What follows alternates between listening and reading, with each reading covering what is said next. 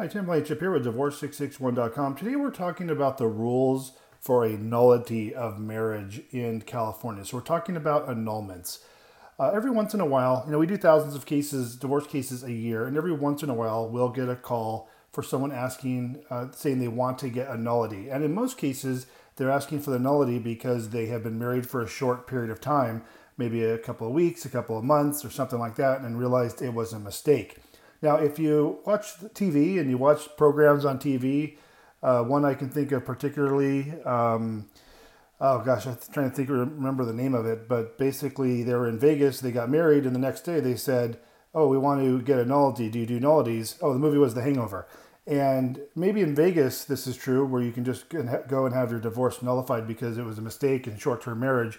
But in California, that's not the case. Time does not matter or I should say, shortness of time or the shortness of the marriage is not considered an issue or a reason for a nullity.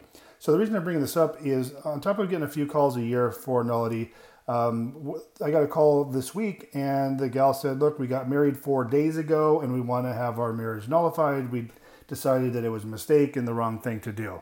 And again, I had to explain to her that the, the time lapse is not a reason for a nullity in the state of California. Here are the reasons. There's six specific reasons you can ask the marriage to be voided, and they usually aren't going to be applicable.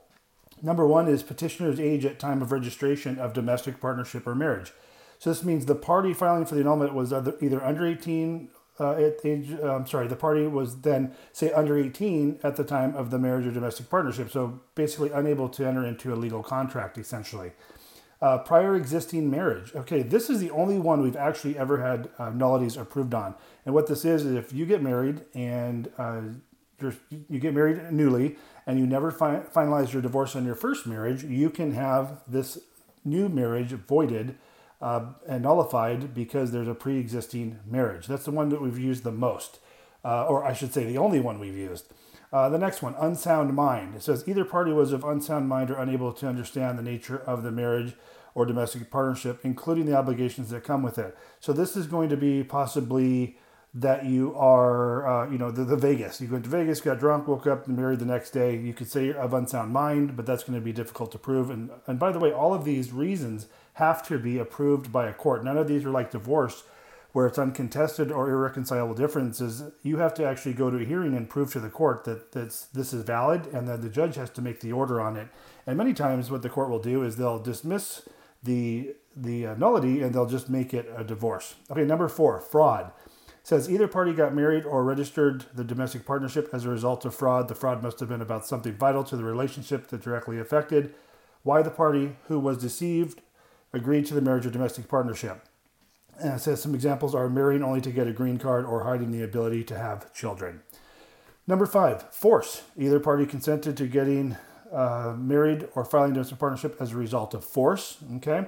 Uh, and then the sixth one is physical incapacity. And what they're referring to is it says the parties got married or registered a domestic partnership while one of the one of them was physically incapacitated. And in parentheses, it says basically it means that one of the spouses or partners was physical, physically incapable of consummating the relationship. So this goes back to the old world of if you can't get your spouse pregnant, that the marriage is invalid. It's very old school, uh, but still on the books apparently.